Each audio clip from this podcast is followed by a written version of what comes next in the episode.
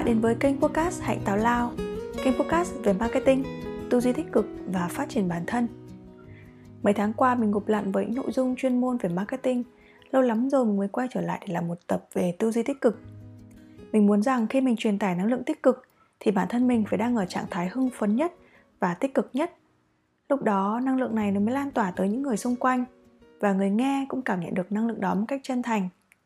Ngày hôm nay, mình muốn chia sẻ về chủ đề đó là đố kỵ nơi công sở. Nghe đến đây thì các bạn có thể bảo là, ôi dối đố kỵ thì ở đâu mà chẳng có. Thậm chí biết là đồng nghiệp đố kỵ đấy, nhưng mà làm sao mà tránh được.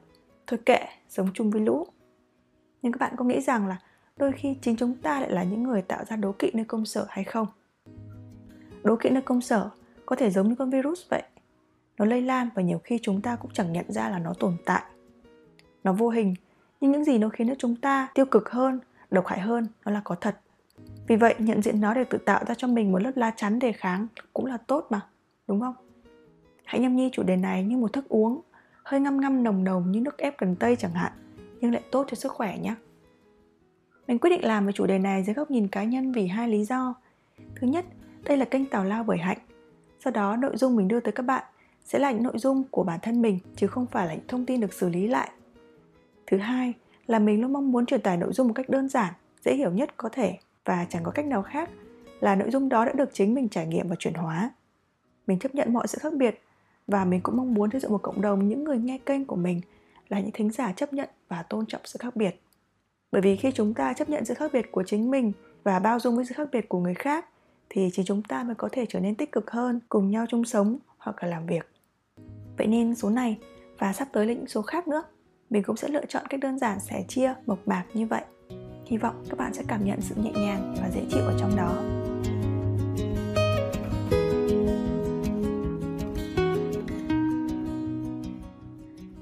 Quay lại với chủ đề của ngày hôm nay, đó là sự đố kỵ nơi công sở. Mình muốn hỏi các bạn một câu đó là, đã bao giờ các bạn tự hỏi, hoặc là buột miệng những câu hỏi đại loại như là, tại sao đồng nghiệp lại được xếp ưu ái đến thế? Tại sao cô ấy hay là anh ấy lại may mắn đến như vậy? Tại sao mình chăm chỉ như thế này, nhưng mà chẳng được nâng lương? Mà cô ta hay là anh ta mới vào mà được tăng cả lương lẫn chức?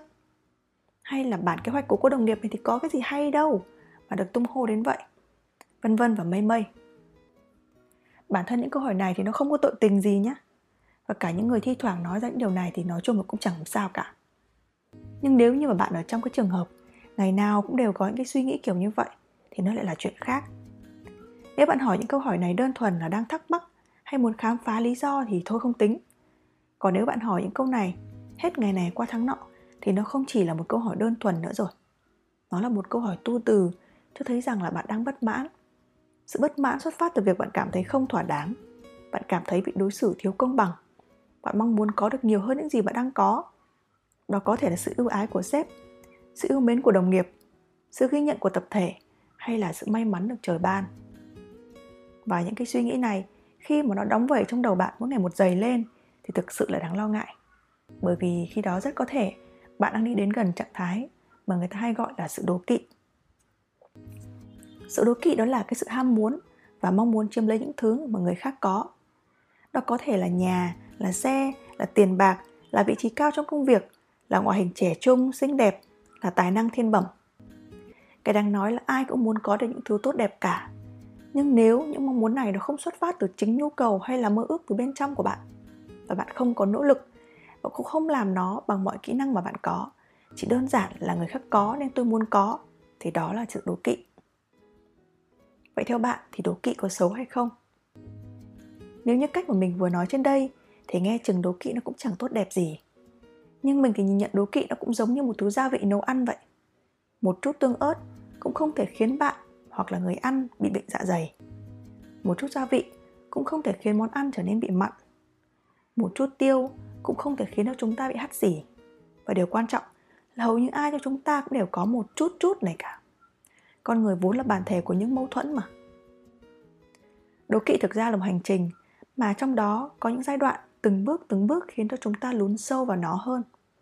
Đầu tiên là sự so sánh bạn so sánh bản thân với những người nơi công sở ban đầu có thể chỉ là những câu chuyện tấm máu manh quần cô này mặc chiếc áo Gucci đi đôi giày Dior xách túi Chanel rồi tan tầm thấy người yêu cô này đến đón trong một chiếc Audi hạng sang thì bạn có tí ghen tị. Rồi từ những chuyện mà vô thưởng vô phạt thì nó lây lan những câu chuyện về công sở. Suốt ngày lượn lờ đồ hiệu thì làm lụng cái gì?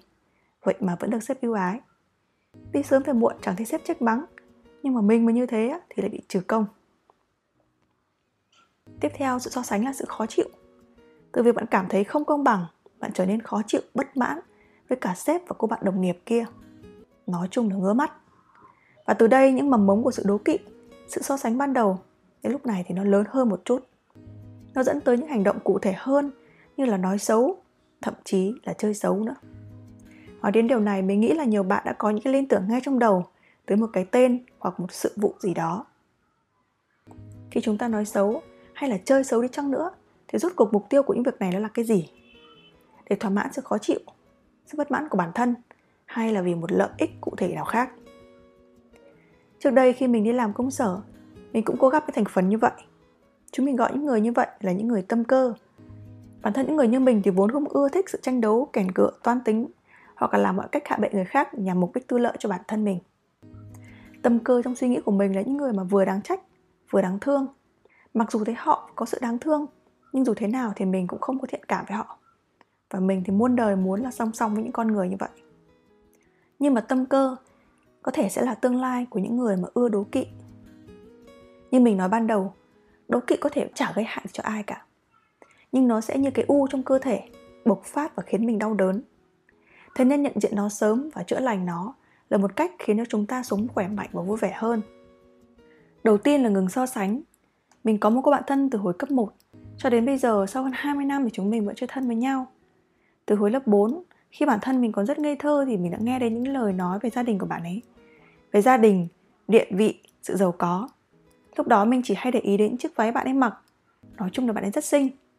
Nhưng với một đứa con gái mà chỉ thích mặc đồ con trai như mình thì mình không thích bản thân mình trong những chiếc váy đó, mặc dù là nó rất đẹp. Lớn hơn chút nữa thì mình ý thức nhiều hơn sự nổi bật của bạn ấy. Luôn đứng ở top đầu, dù học bất kỳ trường nào hay cấp học nào. Mặc dù từ cấp 2 đến cấp 3, chúng mình đều học ở trường chuyên lớp chọn. Vào đại học thì bạn ấy học khoa chất lượng cao kinh tế đối ngoại, học chương trình bằng tiếng Anh và khi tốt nghiệp thì bạn ấy là thủ khoa đầu ra của trường đại học ngoại thương thời điểm đó. Bạn ấy tiếp tục học lên thạc sĩ, rồi đạt học bổng tiến sĩ Anh và hiện đang là giảng viên của trường đại học ngoại thương. Tóm gọn là mình có một cô bạn có một profile hoàn hảo. Đã từng có người hỏi mình rằng là mình có đố kỵ với bạn ấy hay không? Thẳng thắn mà nói thì mình đã từng có lúc ghen tị với những gì bạn ấy có. Chắc chắn rồi. Đứa trẻ nào mà không ghen tị với những thứ lấp lánh mà bạn bè có mà mình không có. Bạn mình thì chẳng thiếu thứ gì lấp lánh cả. Nhưng đó là những suy nghĩ mà bản thân mình có khi còn nhỏ. Dần dần mình cũng quen bén đến mất về lịch học của cuốn chúng mình đi và đến mức mình chẳng có thời gian mà để ý những thứ đó nữa. Rồi thì khi lớn lên, mình cảm nhận rõ rệt hơn những áp lực mà bạn đặt ra cho bản thân bạn ấy nặng nề cỡ nào những cái kỷ luật nghiêm khắc mà bạn ấy nghiêm túc thực hiện lúc đó mình chỉ ngưỡng mộ thôi chứ không còn có sự ghen tị nào nữa khi chúng mình làm xong bài tập thì bạn ấy còn đọc thêm tài liệu khi bạn ấy học được 8 điểm xác suất thống kê bạn đã dằn vặt rất nhiều về những lỗi sai trong bài thi lúc ấy thì mình chỉ đủ điểm qua môn thôi còn khi bạn ấy sang bên anh chúng mình phải hẹn nhau trước vài ngày để có thể có thời gian nói chuyện với nhau vì thời gian biểu của bạn ấy hầu như là kiến lịch. Với một người cầu toàn như thế, kỷ luật như thế thì xứng đáng có được những gì mà bạn ấy nỗ lực. Nếu như chỉ nhìn từ bên ngoài những thành công của bạn mình, mình chắc chắn mình cũng sẽ đố kỵ và hoài nghi. Nhưng cũng giống những cô gái hàng hiệu kia, mình vừa nói ví dụ ở trên, đâu ai biết được rằng đó có thể là nhân viên kinh doanh của công ty, người mang về doanh số cho công ty để trả lương cho mọi người. Và việc cô ấy về sớm là chuẩn bị cho những cuộc tiếp khách về sau sẽ chẳng có sự so sánh nào mang đến cho chúng ta niềm vui trọn vẹn cả ngay cả khi bạn nói rằng những câu như là xếp người ta thế này thế kia thì chúng mình hãy đặt vị trí trước đó là nhân viên của nhà người ta chưa đã? Nếu như mình cảm thấy điều gì đó không hài lòng, không công bằng, mình đi so sánh và phán xét.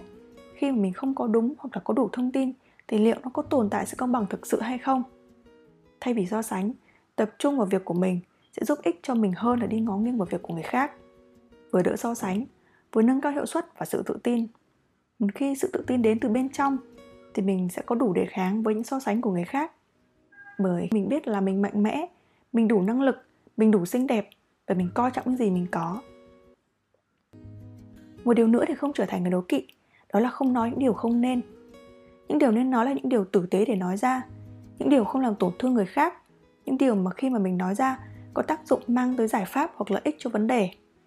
Những cái điều vu vơ, thậm chí chỉ là đồn đoán vô căn cứ, đơn thuần xuất phát từ những điều bất mãn cá nhân chỉ khiến cho tình hình trở nên rối tinh băng biến lên mà thôi. Những điều này mình chia sẻ bằng tất cả sự chân thành của mình.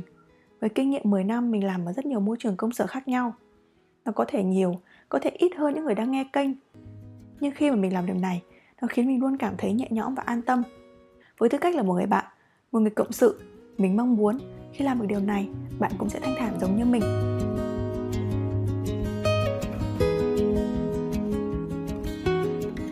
Nhìn lại thì tập podcast này cũng tương đối dài rồi.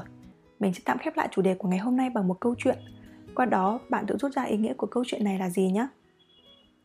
Không biết bạn đã từng nghe đến hiệu ứng Benjamin Franklin chưa?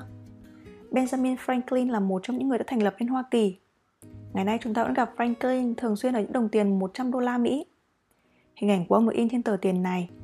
Hiệu ứng Benjamin Franklin có thể đó là hiệu ứng mà khi bạn làm những điều tốt đẹp cho người mà bạn không thích. Thường thì chúng ta làm điều tốt đẹp cho người ta yêu mến. Ngược lại với những người ta không thích, không ưa thì chỉ muốn tránh đi cho lành. Đằng này, hiệu ứng franklin lại khuyên ta làm điều ngược lại. Benjamin franklin không chỉ là một chính trị gia, một nhà khoa học, mà ông còn là một nhà ngoại giao. Chính hiệu ứng này đã mang lại cho ông những kết nối khiến cho người khác không khỏi bất ngờ. Ông có một người được coi là kỳ phùng địch thủ. Trong thư viện của người kia lại có nhiều cuốn sách quý mà franklin muốn đọc. Ông đã viết một bức thư cho người kia, thể hiện mong muốn có được những cuốn sách đó và ông còn đề nghị người này mang sách tới cho ông mượn trong vài ngày. Người kia dù không ưa gì Franklin cả, nhưng vẫn mang gửi sách cho ông ngay lập tức. Franklin sau đó đọc cuốn sách trong một tuần và gửi trả lại kèm một bức thư cảm ơn. Sau lần này, mối quan hệ của hai người trở nên hiền hòa hơn. Thậm chí người địch thủ kia còn chủ động bắt chuyện với Franklin. Hiệu ứng của Franklin cho rằng là muốn làm lành với ai đó, hãy yêu cầu họ giúp, chứ đừng giúp họ ứng xử với những người đố kỵ đôi khi cũng cần một chút hiệu ứng Franklin này. Mình đọc được ở đâu đó rằng sự đố kỵ xuất phát từ những hộp kín, ngay cả khi không gian đó là cả một xã hội chẳng chỉ từ một quan hệ đi chăng nữa. Nơi đó là nơi mà tâm trí và suy nghĩ của con người bí bách không thể thoát ra. Đố kỵ nơi công sở hay đố kỵ trong những mối quan hệ gia đình, bạn bè hay trong bất kỳ không gian nào khác suy cho cùng đều từ những áp lực đè nặng lên nhau với nhiều trách nhiệm chồng chéo trong những mối quan hệ chặt trội cái tôi bị co kéo hay dồn nén và kéo theo nhiều hiệu ứng tiêu cực khác nhau. Mình tin rằng hiệu ứng trong cảm xúc nó cũng giống như những con virus, không chỉ riêng hiệu ứng của Benjamin Franklin mà hiệu ứng lan tỏa những điều tích cực cũng sẽ tuân theo quy luật như vậy. Khi bạn kết nối với những người tự tin và lạc quan, khi bạn hào phóng chia sẻ, khi bạn vui niềm vui và thành công của người khác, khi bạn ngừng so sánh và yêu thương bản thân mình. Như lúc này, lòng đố kỵ sẽ mất dần cơ hội để ngoi lên và kiểm soát tâm trí của chúng ta. Hy vọng rằng podcast này đã mang lại cho các bạn một chút niềm vui. Những điều mình vừa tào lao cũng là những suy nghĩ chân thành của mình muốn chia sẻ tới các bạn. Nếu yêu thích tập podcast này, hãy chia sẻ tới bạn bè hoặc đồng nghiệp của mình nhé để tiếp thêm cho mình năng lượng cho những chủ đề tiếp theo. Hẹn gặp lại các bạn trong tập tiếp theo của anh Tào Lao. Xin chào!